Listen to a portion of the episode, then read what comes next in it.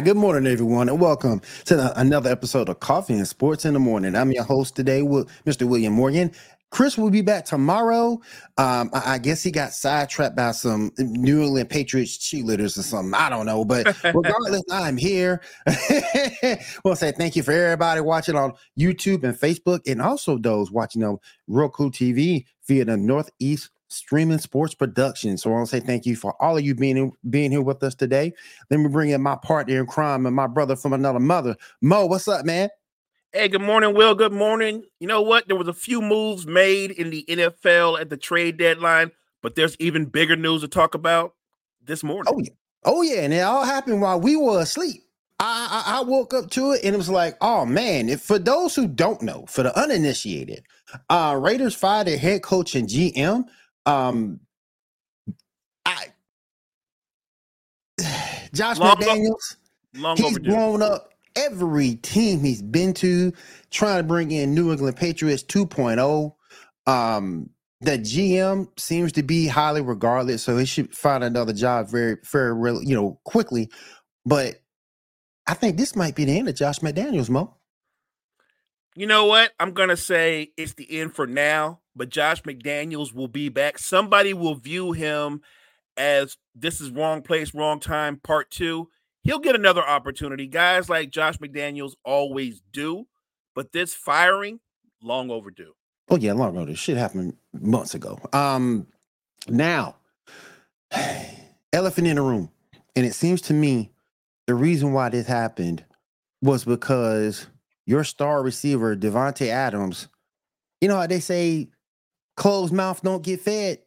Well, I think in I think in this case, he opened his mouth said something, said something, said something, and they finally paid attention. And if his last game didn't show you that your decision to bring in Jimmy G and get rid of Derek Carr wasn't it, it was definitely what Davante Adams had to say. And look, no one here has clean hands, right? Mark Davis, the owner, he's made some bad decisions on his count on his account. Let's be fair. But again, he's the owner. So ultimately, he can clean up the act. He can get them out of there, bring in a completely new regime. The Raiders are clearly a team that's in a full out and out rebuild mode.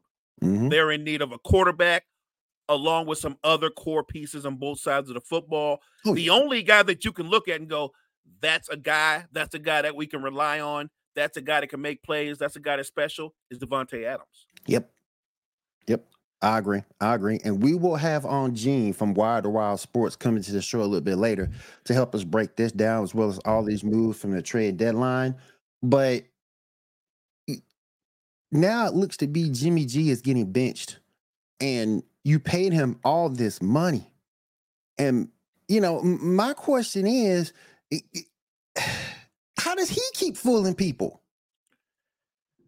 To be fair, um, I've never been the biggest Garoppolo guy, but I've seen him uh, over the breadth of his career, especially with the Niners. He's a solid quarterback. He's not a special quarterback. He's not an elite quarterback. The, I don't know when the term game manager began, but Jimmy G, at his very best, is a so, a very good game manager. Um, he's the kind of guy that can get. He gets very effective in intermediate routes. He's known for not the better, the best version of him is known for not turning the football over. Right. He, he's not going to go out and win you a shootout. What he's known for when he's at his best is he doesn't lose you football games. So I, I don't want to kill Jimmy Garoppolo. Uh, j- just like we know Josh McDaniels will be back in a league that is quarterback driven and guys tend to get injured from time to time. Jimmy Garoppolo will still have value he will land on his feet. But clearly, even when the Raiders signed him, you knew he wasn't their future. He, right. he wasn't part of their future. Um, he was going to be a bridge quarterback at best. And I, I would say that they'll probably bring him back. I just don't know if they're uh, they're going to bring him back as a starter. Not if they can go out and draft their future quarterback. Let me ask you a question. Do you see this as the Raiders might start to tank? I, you know what? The truth is, I was surprised with them being having won three games. They actually Yeah. impressed me. They Yeah. actually impressed me. They were fighting. Right. But but I would look at them going forward a lot like the Arizona Cardinals. I don't think they have to tank. I I just don't think they're that good a football team. I, I think they will naturally not be very good. Um, I think they've been competitive. They've won a couple of games that I didn't think they would have won, but I think they're going to get be in a position to get a high draft pick. And I, I, I would say priority number one, go get a franchise quarterback, or at least draft someone who you think can be a franchise quarterback. like I say, that the whole thing, you know, with this topsy turvy. I thought, in, in my in my opinion, I thought they were going to give at least Josh McDaniels to the end of the season before they hand him, but they decided to go ahead and do it now. So, and it makes sense. It makes sense. You're at a crucial period right now. You really can't do much in the trade deadline because you can't trade a star receiver in the mid in, in the middle of the season with a, a new offense that that player will have to learn. You really be doing him a disservice. Um, so you couldn't, and plus that number that Davante has is just huge. I don't know what team would come off of that right now unless there was a restructure or something like that that took place. Uh, I agree. And look, also, maybe they do believe that Davante Adams can be part of their future going forward. Now, to be clear, I still think he's one of the top wide receivers in all Yes. of football, Yes. but he's not 24 or 25. He's, I think he's teetering towards 30 or he's right mm-hmm. at 30. So he's, I, I, I still think he can play at a high level. I guess with Mark Davis and the new GM has to discuss do they think Davante is going to be part of this going forward? And like you said, he's got a big number. And when you've mm-hmm. got a big number, I, I, I don't know if somebody's going to come off of that. But what we know about today's NFL, his position is valued. covered, highly it's valued. coveted, Yes. Right. It's it's it's uh, it's not like the the running back position that we've talked about at nauseum. An elite wide receiver, if you pair him, especially if you can impair, you can pair him with an elite quarterback. Mhm. If you can do something like that, that changes everything. Um, his impact can be profound if he goes to the right team. Should they decide to move off of him? Give me one second. Not a problem. Not a problem. Yeah, you know what? Maybe that's become the trend now. The the, the James Harden uh, that trade that took place early, uh, early in the morning, like an overnight kind of thing on the low, and then you turn around and you wake up, and Mark Davis decided to call everybody at midnight and say you fired. All right, let me go ahead and bring in our NFL gene. Get it, genius. My man, my man Gene from Wire to Wire Sports. Gene, how you doing, man? I'm Good, Gene. phenomenal, man. It is a it is a great morning. It's uh there's birds chirping, butterflies are out, and Josh McDaniels is out of a job. Yes. I yes. Let me, wanna- let me get you. Let me get some feedback from you on that. Yeah, so the, I, I 14 and 32. You know what that is? That's Josh McDaniels' record after he got caught cheating when he was 6 and 0 with the Denver Broncos. And Wow. no, I'm just wondering, do you remember what team that was against that caught him cheating? The Niners. The San Francisco 49ers. Damn.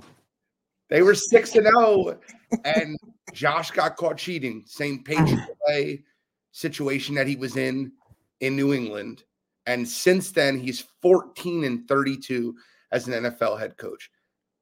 William, I have the strongest feelings on the Raiders. I, I actively root for them to lose, Yes. not because I don't like the franchise or the fan base. Mhm. What they did to Rich Bisaccia That was that, yeah.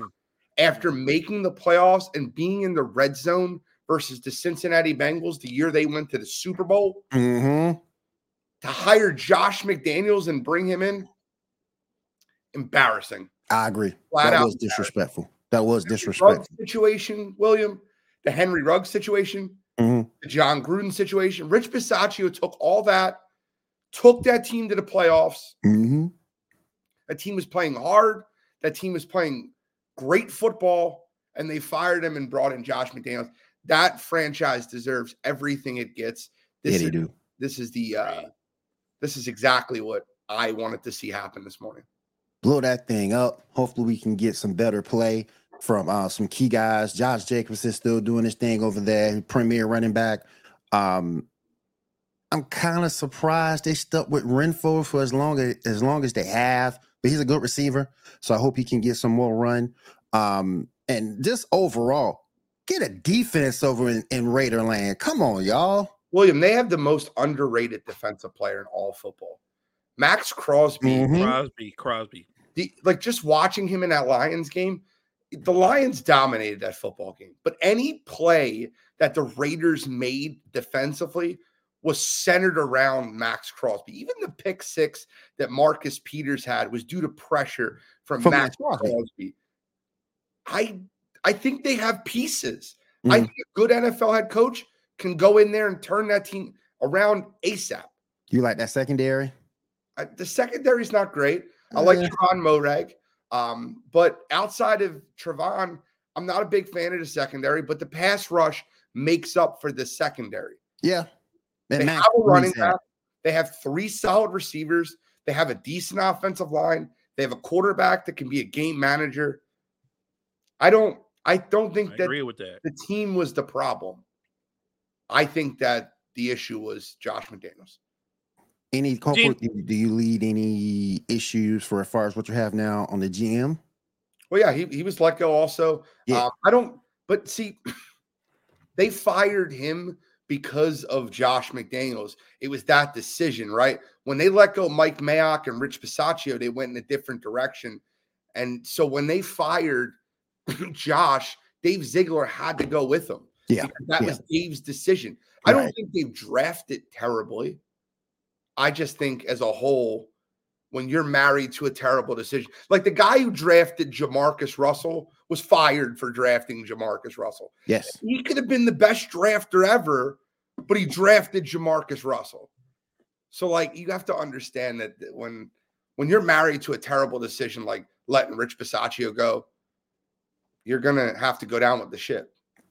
Well, let's see what they can do. They're three and five right now, so let's see if they can right the ship.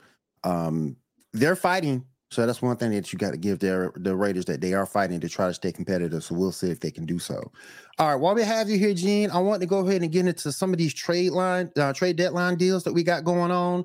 Um, what what was some of the best? What was some of the least? And also, what team do you think should have stepped up and made a trade that didn't?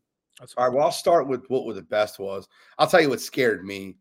You add Chase Young to a, a defense that has Nick Bosa on the other side, that has Javon Hargrave, Arik Armstead, Fred Warner. That front seven is scary.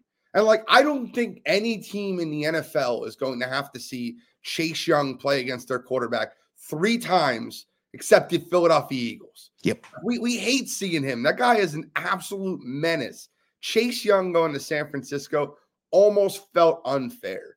Now, I'm not saying it's unfair coming from an Eagles perspective because we do a lot of those moves ourselves. right. Yep, yep, yep. But that that move was a shout out to John Lynch, Kyle Shanahan for being able to to pull the trigger, and they got him for a third round pick. Did you not think that was embarrassing? How Montez Sweat went for probably pick 34, 35, early second, That and was Chase crazy. Young went for probably picked 78, late third, where the 49ers will be.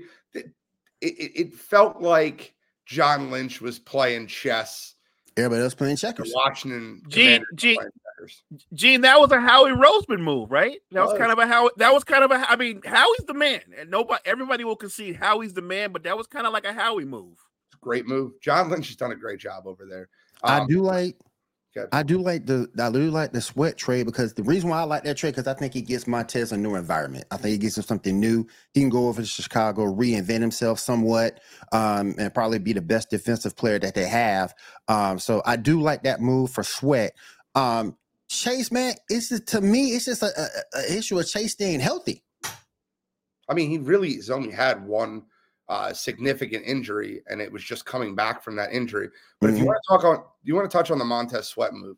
He went from one awful organization to another awful organization. Mhm. Chicago Bears aren't a good organization. I hate No. that trade for Montez Sweat. And I think the reason that they traded into Chicago is because Chicago has the money to overpay him in the offseason. Yeah. Yeah. So, like, I get that.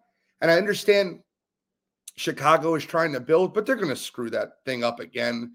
They don't have an offensive minded head coach. They don't have an offensive coordinator to help build the offense around Justin Fields. They're going to go out and draft a quarterback this offseason and recycle the process from Mitch Trubisky to Justin Fields to now Caleb Williams, Drake Maye, who knows? But Chicago is a terrible organization. Uh, that that family needs to sell the team, if I'm being completely honest with you. But you want to talk about a teams that didn't make moves, William? Yeah. Two teams that didn't make moves. They both listen. I can, I couldn't pick one. The, they're both in the NFC. The Philadelphia Eagles bringing Kevin Byard. The San Francisco 49ers bringing Chase Young.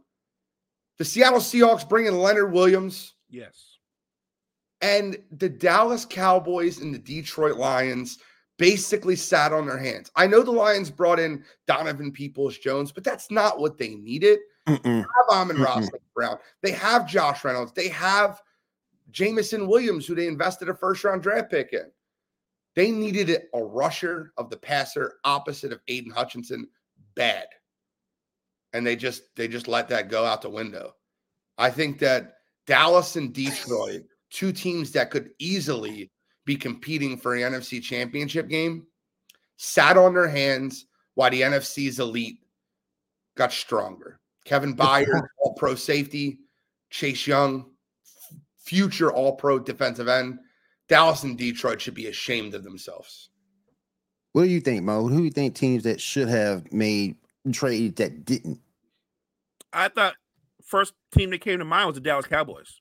I I I just knew they would make a move to try to at least bring them closer to the Eagles and the Niners. And I know the Niners are struggling, but I I don't think Dallas matches up well with either one of those teams. When you when you look at both teams on both sides of the football, they they just don't. And I thought they needed a difference maker at the trade deadline. And like Gene said, they just sat on their hands, content with the roster that they have. That will cost them once again in the playoffs. I thought the Falcons should have made a move. I I don't. I think the Falcons should be You think they're fine the way they are? I think they should be tanking. I think that they're starting to realize that Desmond Ridder is not the answer. I could have Right. told you that after watching the Cincinnati Alabama game in the college football playoff. The guy has happy feet. He's scared of the pass rush. And, and that you can't have that in the NFL, right? You have to be fearless at that quarterback position. I think that teams that made moves that should have or made moves that shouldn't, I think an underrated move is Joshua Dobbs to the Minnesota Vikings. I looked at that move like that's really interesting, right? You lose Kirk Cousins, Justin Jefferson's out. Kirk probably won't be back there next year after having an injury. So you bring Joshua Dobbs in to keep that team afloat. They're four and four, and you're bringing a quarterback in that can keep them in the playoff hunt and keep their team bought in. If you've watched Minnesota, I got to give so much credit to Brian Flores and what he's done on that defensive side of the ball. It is incredible. He is literally making a five star meal with like scraps from the oven that are leftovers. What he's done with that Minnesota defense to kind of get them reinvigorated and turned around. Just watch the Green Bay game this week. If you didn't watch any game this week, watch that Minnesota Green Bay game. What he did to Jordan Love, the way he confused him. Brian Flores is doing a hell of a job. And to be able to get to be able to get a quarterback to come in who's played, by the way, reinvigorated his career. Josh Mhm. Dobbs with the Arizona He's playing Cardinals. great with Been great. Played great with them, right? You bring him over because K1's now back with Arizona. I think that's a super underrated move that keeps the Minnesota Vikings team bought in. I said Atlanta because I was sort of kind of hoping they'll get another corner opposite AJ Terrell. Then they have Jeffrey Okudah. Yeah.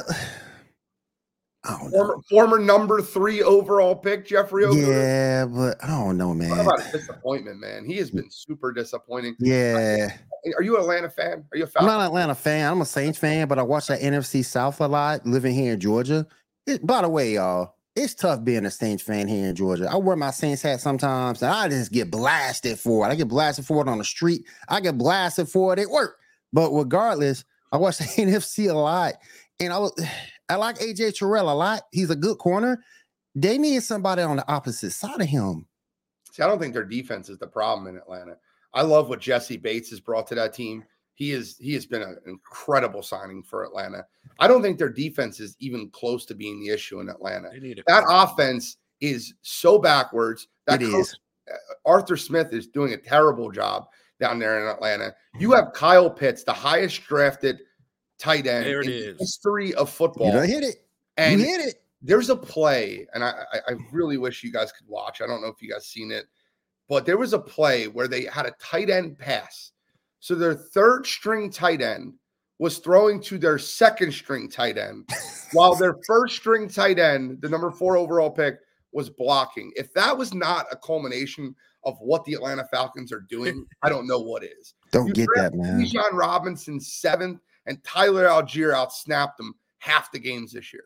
Yeah. It's embarrassing what Atlanta is doing on the offensive side of the ball. They put all their support in the, into uh, Desmond Ridder and Taylor Heinicke looked like Joe Montana as soon as they removed Desmond Ridder from the game. He almost came back from down, I think it was 28 to 9 Yeah. versus the Titans. Almost brought him back. He looked great. Mhm. Looked great in that game. I think and a couple of buddies of mine. I think and a couple of buddies of mine were always saying that you know you have a guy there.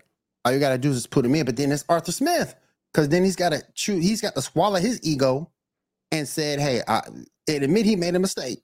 And I'm glad he finally did it because Heinicke has shown he can play. Yeah.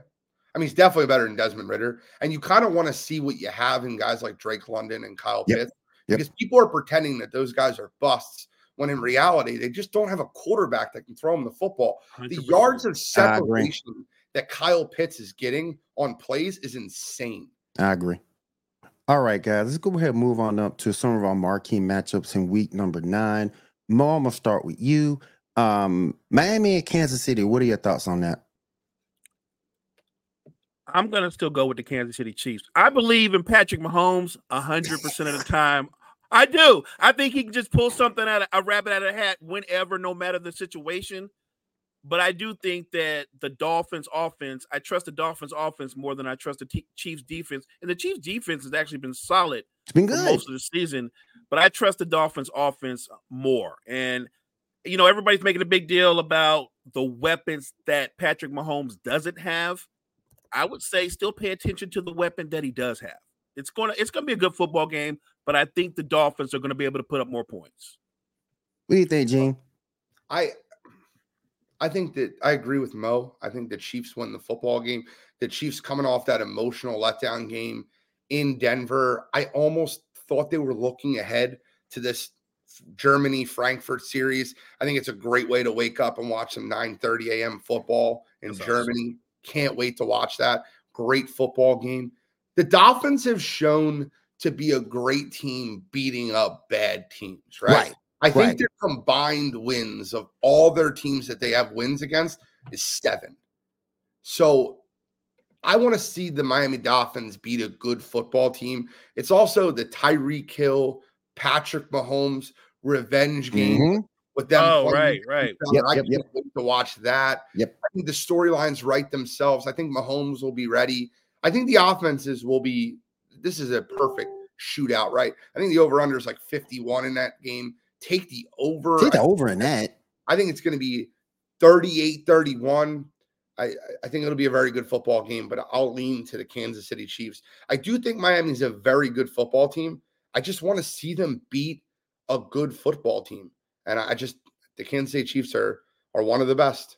Okay. They kind of right now the Dolphins kind of remind me of um they kind of remind me of Cowboys South in terms of them Mm. just beating up on bad teams and not getting a quality win against Funny. a good team. So they get another crack at it this week. Uh Gene, I'm gonna stay with you. Um Buffalo and Cincinnati, what are your thoughts? I love Cincinnati, man. I do Joe too. Burrow, Joe Burrow looks completely locked in. Uh, people were talking about him regressing when he had the calf injury. He's not regressing. He got through that calf injury. He he threw a ball to Ja'Marr Chase versus the Arizona Cardinals a few weeks back.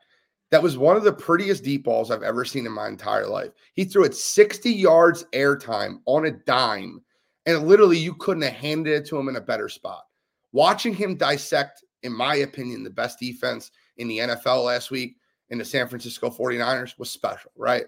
He mm-hmm. played great on that in that football game versus San Francisco. I think the Bengals are rolling. I think the Bengals have the Buffalo Bills number. I think the Buffalo Bills might be the most overrated team in football right now. I think people are overvaluing them because they beat up on a couple good teams and they're forgetting that they've lost. If my opinion, if you wanted to stack rank the Buffalo Bills players in order of importance, obviously Josh Allen's one. People have digs too. I don't. Matt Milano and Tre'Davious Hmm. White were two of the best yes. players on Buffalo, and they're out for the season. I don't think they've looked the same since then. Their defense doesn't look very threatening. They have two good rushers, well, three good rushers when you count Ed Oliver. Didn't they just sign Leonard Fournette to the practice squad too? It doesn't matter. Leonard Fournette's best days are behind him. I, they did sign him to the practice squad. I don't think that matters. James Cook, Leonard Fournette, it doesn't matter. I Oh, think the same guy. I think the Cincinnati Bengals are the better football team. And I think you'll see Joe Burrow dissect that defense like he did last year in the playoffs. hmm Uh, that was an absolute blowout in Buffalo. And um, this is the, you know, the one thing I will be watching for in this game is the Damar Hamlin effect. Um, this is the Damar Hamlin game. Oh, Yes. Uh, wow. essentially, Yes. Uh, I, I, I can't wait to see. I hope they suit him up. I hope he's there. I think he can give an emotional lift to that Buffalo Bills team. But um, I, I still like Cincinnati in the football game. For some reason, I'm seeing this as a bit Tee Higgins game. I don't know why I say it, but I just think he's ready. He hasn't really done anything so far this season. And I know he was hurt before, but I really think this is going to be a big Tee Higgins game. Chase is going to do his thing, but I really think this is going to be a big Tee Higgins game. T. I really Higgins think- has been hurt. He's been nursing a, a rib injury. Um, so I don't, you know, I, I could see that. I just, when you have Ja'Marr Chase, I think Ja'Marr Chase is the guy that's going to get the football all the time. He's like AJ Brown. He's like Tyreek Hill. He's like a lot of those big name wide receivers. Just throw him the football. He'll I'm with make it- Ja'Marr Chase. He'll get it. He'll get He it. all like he said, he, he's always open. I I agree. J- Ja'Marr Chase, his ability to get, get in and out of breaks, he's a monster. Mo, what do you see out of this game from Buffalo and Cincinnati? So I, I think Gene just about covered it. When Joe Burrow's He healthy, did. when Joe Burrow's healthy, you got problems. There's only one other quarterback that I would take besides Patrick Mahomes. It is Joe Burrow. Joe Burrow. And my Mhm. greatest fear was in a game, a win that we needed was that the Cincinnati Bengals would come out and they would spread us out. And they spread us out, and he just picked the Niners apart. He he really did. And he he had them on their heels from drive one. And he's just a special player. So when I look at the matchup versus the Bills, I, I don't doubt what the Bills can do on their side of the football, but I think that the Bengals are right. And once they're right, once once QB one is right, I think the Bengals they're on a roll right now. I expect the Bengals to win this football game. And when I saw when and when I saw Joe Burrow rushing the football the, the other day, oh yeah, I said he's back. He's back. Um, let's move on to our next game: Seattle versus the Baltimore Ravens. Uh, Mo, I'm gonna stick with you. What do you think? That's a good matchup. Yeah, It's it a good matchup. I it most people would say the Ravens, but I, I really like Seattle. I, I really like Seattle. I think this is going to be a really good game. I don't think it's going to be high scoring, but I think if you if you got good Geno, right? We there's good Geno, bad Geno, but but the way he's been playing, the way that defense has looked, and the playmakers he, he has on the outside, and the moves that they just made, I actually think the biggest fear the Niners have is on their rear is is Seattle. Seattle is the team that can actually catch them and win that division. I think Seattle wins this football game. I think they rattle Lamar Jackson a little bit. I think Lamar turns the ball over a couple of times. I think the Seahawks win. What do you It's- think, Gene? It's incredible that you said that because I I thought I was going to be on, on an island when I said this. I love Seattle in this football game. Their defense is exactly what you need to be able to rattle Lamar Jackson. Let me explain what I mean. When mm. you have three cover corners in Riq Woolen and Devon Witherspoon, I and you have Jamal Adams coming in the box, Quandre Diggs, you have the team. Jamal Adams matches up perfectly with a guy like Mark Andrews, right? And their cornerbacks, they don't need help versus Odell Beckham Jr., Zay Flowers. They don't need any help. So, what that allows Seattle to do is completely condense the box and make Lamar Jackson beat you over the top or outside the hash marks. And I don't think that happens. They say styles make fights. I think Baltimore is a better football team than Seattle. I think Seattle matches up perfectly with this Baltimore Ravens team. And I think they go on the road and they get a win. As long as this is the one thing you got to look out for. As long as Geno Smith does not turn the football over 100%. to that Ravens yep. defense, Seattle should win this football game. They have a thunder and lightning combination at the running back position with Kenneth Walker and Zach Charbonnet. They have receivers that can exploit the edges. Jackson Smith-Njigba's coming into his own in that slot. You have Lockett, you got Metcalf. I like Seattle in this one. It's one of my upset specials from a fantasy football standpoint, I'm not starting Mark Andrews this week. I just don't like that matchup at all. Um, I'm, I'm, I'm sitting him this week, but I do. But I agree with you guys. I do like Seattle in this football game. As long as as long as we get good Geno, as long as we get good Geno, I like Seattle in this football game. All right, last marquee matchup for the uh, week week number nine: the Dallas Cowboys versus the Philadelphia Eagles. Gene, what you thinking? It's funny. Uh, this is the last matchup, and I uh, I hate the I hate Dallas week, right? Uh, Eagles fans love Dallas week. I hate Dallas week, right? And I'm gonna tell you why I hate Dallas week because a lot of Eagles fans don't want to admit this, but the Dallas Cow we just talk about styles make fights, right? The mm Dallas Cowboys style is the exact opposite of what Philadelphia wants, right? Uh, defensively, I don't think it's it's that much of an issue the way we match up with their offense, mm but their defense, the way they play football with Micah Parsons and Demarcus Lawrence, controlling and keeping Jalen Hurts in the pocket around the edges, them adding interior defenders at the defensive tackle position makes it tough for Philadelphia to run the football. And they have a cornerback room that can keep up with the Philadelphia Eagles wide receivers. I think this is extremely low scoring football game Mark my words, this game will look ugly. We'll be asking what's wrong with Jalen Hurts. The offense will look bad. It's the week before the Eagles go into the bye. Mm-hmm. Not be surprised if Dallas comes into Philadelphia and wins this football game. It's an ugly football game. These teams match up very well as far as each side of the ball. What I'm looking for is that defense to create a spark. I need that Sean Desai defense to create a spark and turn Dak Prescott over. That's how you win this football game. That Philadelphia Eagles offense that looks unstoppable, scored 38 points versus Washington. I promise you, they will have problems this week. Dan Quinn gives the Philadelphia Eagles a ton of issues. Dak Prescott's record versus the Eagles is very well noted. It's like 17 and 3 in his career. It's it's one of those things that you just need to know as an Eagles fan. The Cowboys week is a tough week for us to play. I like Dallas to cover in this one. I like Dallas to win. I'm gonna take the Cowboys. That's the one thing that I think Philly needs to make sure they don't do is to give Dallas short fields. Dallas takes advantage more of short field like like no other team I've ever seen in the NFL. If they're gonna take it, any team to take advantage of a short field, it's definitely Dallas. Um, Mo, what do you think? I think Gene is spot on that it's going to be a low scoring game. I do agree yeah. with that. I do agree with that. But I think that it'll be about situational football as well. And while he's the younger guy, I trust Jalen Hurts more in situational football than I do in Dak Prescott. I think the Eagles defense will get Dak Prescott to turn the football over. That will be the difference in the football game. That's my belief. I think ultimately the Eagles defense will make enough plays that they win the football game. What tight end you guys like better in this football game? Dallas Goedert. You're talking about Dallas Goedert, Jake Ferguson? I like yeah. Jake Ferguson a lot. I'll tell you right now, I don't think Jake Ferguson's the tight end of the future for Dallas. They have really Luke Schoonmaker, mm. a guy mm. they drafted in the second round. That kid's a stud. You wait until he starts playing football because I think he's better than Jake Ferguson. Wow. But this would be a very entertaining game. Um, a I think Philly can pull. I think Philly can pull this one out. It's going to be tough, but I think Philly can pull it out. They got to make sure no scooping scores, keep them out of short fields. I think Philly can win this football game. All right, Gene, before we let you get on out of here, I want to say thank you for coming on the show. Where can people find you? Where can people check you out? Well, I appreciate it. You can find me on Sports Empire Network. I do the Cheap Seats podcast with Kyle on Monday. Wire to Wire tonight. Wire to Wire Sports go. podcast tonight, 7 p.m. Eastern Standard Time. You can see us tomorrow morning on Roku at 10 a.m.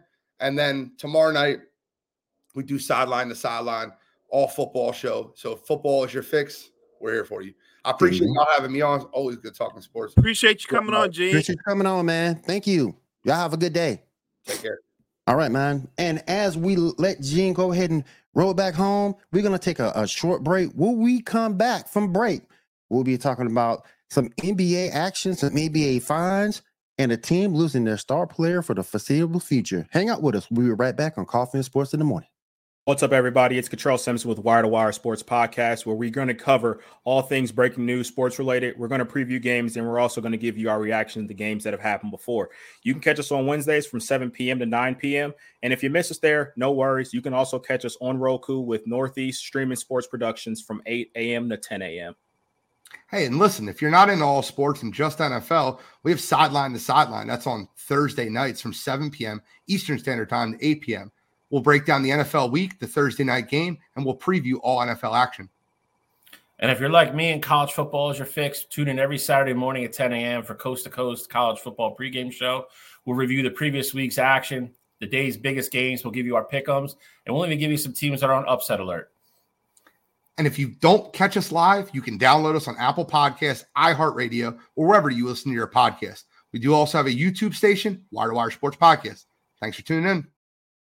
All right. Welcome back to Coffee and Sports in the morning. The host, William D. Morgan. Chris will be back with us tomorrow. Got my man Mo here. And Mo, let's go on to our next topic. Joel Embiid has been fined $35,000 for his WBDX suck it crotch chop during the Portland game. What's your opinion on that? Look, you know what? As a fan, he was he he was he was in in the moment. Look, I, I know they have to find him. So uh, to me, it, it I, it's not a thing. It's it, it's the- the league had to go ahead and say, hey, you can't do that. I I, I get it. Um, I, I don't think it's a big issue. Um, I think Embiid will move on from it. I don't. This is this is like a story that's a non-story, right? You're gonna Yeah. get fi- you're, you're going to get fined if you do something of that nature. If you make some kind of gesture, the the powers that be are going to come down on you. He'll be fine. Um, look, he's got more important issues on his mind. He should be celebrating the fact that the team got a little bit lighter, got a little bit better with the recent trade. Yes. I- I- and we're gonna get into this trade in in just a little bit. Sure. Um, but I really think, come on, Joel, man. You you you gotta be better than this, man. You just gotta be better than this. You gotta I just see as a professional athlete, at some point you have to set the example. And I just think this was sort of kind of immature and childish. I get frustration if things aren't going your way. I understand that. But at some point, you have to be more mature in what you do on the court. And I just think this is just thirty-five thousand dollars just wasted over doing something that's so immature. It's, it's just crazy, in my opinion. It's, a, um, it- it's an immature moment, but I think he'll be better. He'll Yeah, he'll do I better. think he will. I think he He'll will. I hope so, because um, like I say, now you could pretty much say, um, with James Harden being out of there, he's the face of that team. If he wasn't before, he definitely is now. And you you have to set that example, um, not only for yourself but for your teammates as well. Um, all right, let's go ahead and move into our next NBA talk. Our next NBA topic, as we are. well,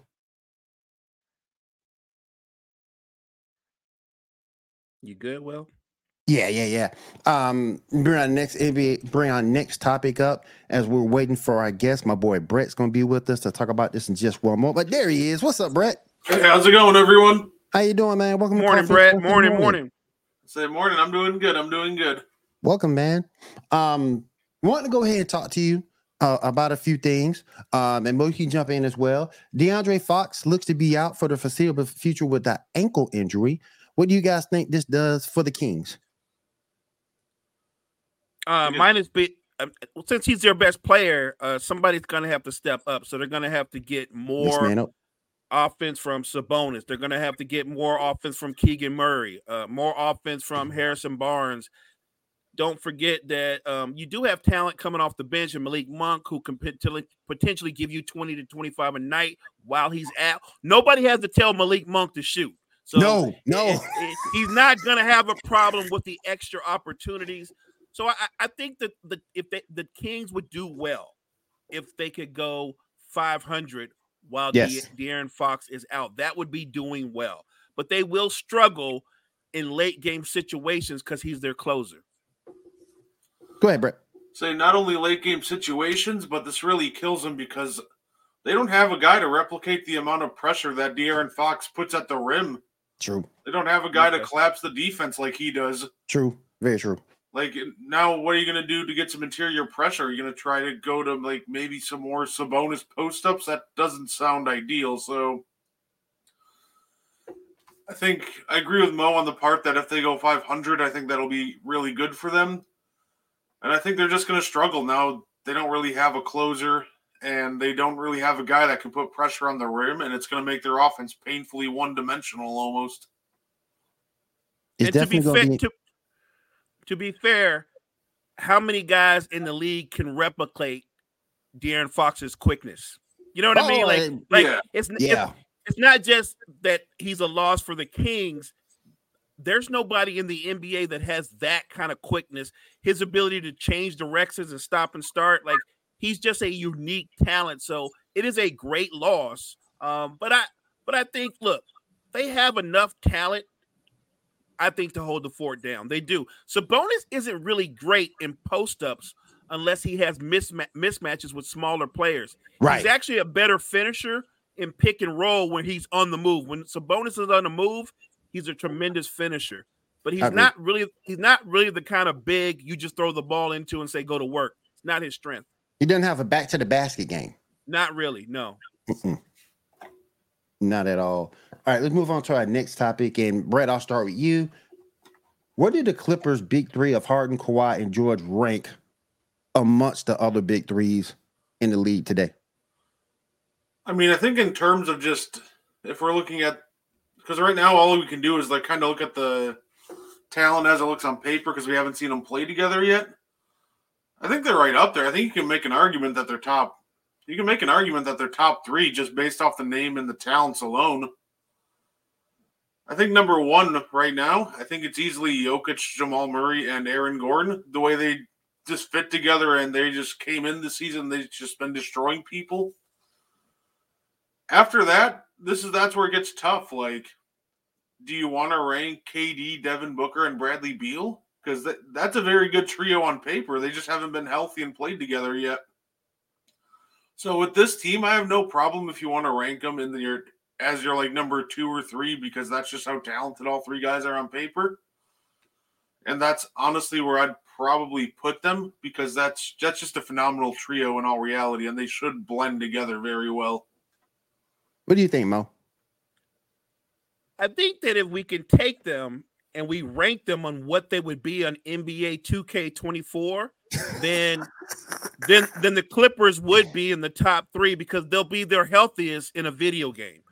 But it, but in actual in actual real life, with their histories, what we know about Paul George and Kawhi Leonard, Kawhi Leonard's got chronic knee issues, and then you've got Paul George uh, shoulder problems all the time. James Harden is kind of brittle himself as he's getting older. I, I, I, I will say this as an NBA fan, I want everybody to be healthy. Yes. I want everybody to be healthy and stay healthy. I root for that. I would like to see the Clippers in the playoffs fully healthy. Same for the Sixers, same for the Bucks. I don't want anybody to be injured, but I have to look at the history and judge them on that. And, and look, on paper, it looks like a big three.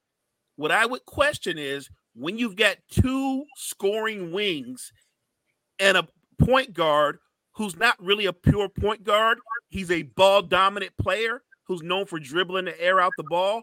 I don't know how that works. It's it it it sounds good, but when James Harden brings the ball up and he's dribbling the air out of the shot clock, are Kawhi and Paul George supposed to just do what everybody else does and just wait for him to get done dribbling to make a decision? I, I, I think there's going to be some learning curves with those tri- with that trio on the floor because remember, Kawhi and Paul George, they like the ISO too. They like mm-hmm. the ISO at times as well. I, I'm not sure how that's going to work. I I I I think James Harden will have more success when one of them is off the floor. Um, then he can operate better. I think when all three of them on the floor, he's going to have to give up the ball more. He's going to have to defer more, and I'm not sure he's great at deferring. Another thing that sort of kind of surprised me is the move too that you kept Powell. So I sort of kind of thought that that was kind of surprising that they, that they were that's able great. to keep him. That's yeah, great. That, that's great for them. I, I, I thought that was kind of interesting that you was able to keep Powell. Um, what does this do? For, and Brad, I'm gonna come back to you for a quick second. What does this do for Russell Westbrook? See, this one, Russ to me is an interesting one, right? Because he's been busting on defense. He's been doing very good. And he's been shooting really well to start the year to make it seem like he can fit with these guys. But in all reality, it really feels like even if you start him, Russ should probably be the first guy you pull so you can run him with mainly bench units. And if he's feeling it, then keep him in to close out games. Otherwise, you can run like Norman Powell at the two. So I, I don't think this does that like much for Russ. Like it takes him off the ball more, but I think the easiest way to counter that is you're just pulling him from games earlier and then bringing him back in with the second unit. So right. I think there will be a, adjustments for Russ and there will be growing pains, but I, I don't think it'll be too hard to really uh, make sure to keep him in a position where he can stay on the ball more. All right, all right, Brad. Well, thank you for coming on the show, man. Thank you for taking the time to join us this morning. We do appreciate it. Yeah, my pleasure. Thank you, appreciate man. It, Brad. All right, and as we as we take our final break of the show, again, I want to say thank you to Brett for joining us this morning. We're gonna go into our final segment. Yeah, we're gonna be talking about Deion Sanders. So hang out with us for our last segment. We'll be right back on Coffee Sports in the morning. Hey guys, it's Pavel the Cat and Evan Rev Reynolds. And we are two guys in hockey talk. We are here every Wednesday night at 7 p.m. Mountain Standard Time to talk all things hockey. What are we talking about, Evan? We talk KHL, AHL, ECHL, every HL hockey league you can think about, prospects, juniors, even the professional women's hockey league. Yeah, we love it. And we have a website, Two Guys in Hockey Talk. So give us a follow. We got articles on all things related to hockey, and we're writing all throughout the season. So make sure you tune in. We're also on X or Twitter. Uh, you can find me at hockey underscore two, and you can follow me at Revan Ev. Or you can also go to two guys and hockeytalk.com to follow everything. We love hearing from you guys, so make sure you tune in, comment, like, give us a follow on our Facebook and YouTube page. We love hearing from you guys, and it's a blast talking all things hockey, right, Evan? Hey, man, it is. So, as we say every show, in the meantime and in between time, keep your sticks on the ice. Cheers. Cheers. All right, everybody. Welcome back. Uh, yeah, those guys are awesome. You gotta love the hockey guys. Come on, man. Yes, yes. All right, we are back. Final segment for Coffee Sports in the morning. I want to say thank you for everybody for joining us. Last segment. Deion Sanders, Deion Sanders calls on the NCAA and the Rose Bowl to repay his players who had their belongings stolen last week from the visitors' locker room while they were playing the game against the UCLA Bruins. Sanders says it's a travesty to what happened to his players, and someone needs to do right by them. What are your reactions, Mo? I agree with Prime 100%. Um, somebody needs to compensate the Colorado Buffaloes um, football team for that and their players for their belongings that were stolen. I, I, I think what he's asking is not unreasonable. That does not mean that obviously the NCAA has to turn around and go, uh, "Here's a check. How much do you think you lost?" Uh, or something of that nature. But I have no problem with Prime feeling that way. I have no problem with him saying that. Do I think that they're going to turn around and compensate his players um, for their loss? I do not. Mm. That that's not the NCAA that I know. So, um, you know, look, I, I understand him speaking up, saying what he's got to say. He's never at a loss for words. They're not going to write give them a check. That's not going to happen. I agree with three people on this. Three people. Key Williams, I agree with you. Chad Ochocinco, Shannon Sharpe, I agree with you. This is an inside job. Because if you've ever been, first of all, how do you, you got to be credentialed to even get to the locker room? That's the first thing. That's the thing that's killing me. It's a task and a half to get back to an NFL, NFL or college locker room. You got to be credentialed to do so. So this tells me, with that alone, this tells me this was an inside job. That I don't exactly get- tells me it's an inside job.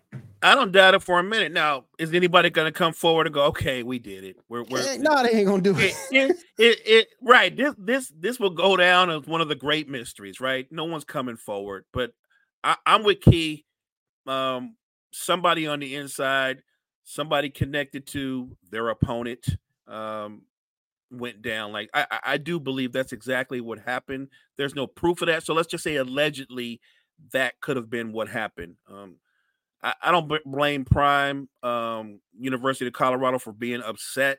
It's it's wrong it's disrespectful and it's highly unnecessary to go that far. I, I really think what's going on is because of the attention that the colorado, colorado buffaloes have received um bigger schools uh, lesser known schools everybody's coming from them right? You know what i mean? Like like they're not the number one ranked school in college football but Right. people are but people very much when you play them don't they approach them like that like everybody's coming for the colorado buffaloes and i think prime's here for that he totally understands that and i'll stick by what i said before i think when it's all said and done i think the colorado buffaloes they will make a bowl and i think that's a great first season Yes. um, with what Prime has done with them. That Yes. that was my expectations all along, and I think they're going to achieve that. All right. Before we turn it over to you, Mo, to close out the show, I want to say thank you for everybody checking us out this morning. Everybody checking us on Roku. Everybody checking us out on YouTube, Facebook. I want to say thank you for everybody joining us. Uh, now I'm gonna turn things over to Mo to close out the show. Go ahead, Mo. I want to thank everybody that's in the chat. We appreciate you appreciate you guys so much for showing up for us every morning. Thanks for everybody out there that's watching us on Roku, Facebook. Share this, smash that like button. Check out all the great content that's out there and offered to you from Sports Empire Network. I want to thank Will for coming in and filling in as well as he did. That's what Will does. Every time Will's on, he kills it. So he's a, he's a welcome guest any and every time he's on. I want to thank Gene for dropping the knowledge that he did today. Love how he broke things down in the NFL. Appreciate you guys. And real quick, we'll be playing a short video from Northeast Sports. So hang around for that. I want to say thank you for everybody coming out once again. We do appreciate you. Check out all the fine shows here on Sports Empire Network. We'll see you again. We see you guys again tomorrow, 9 p.m. Eastern time. Chris will be back then. We'll see you tomorrow.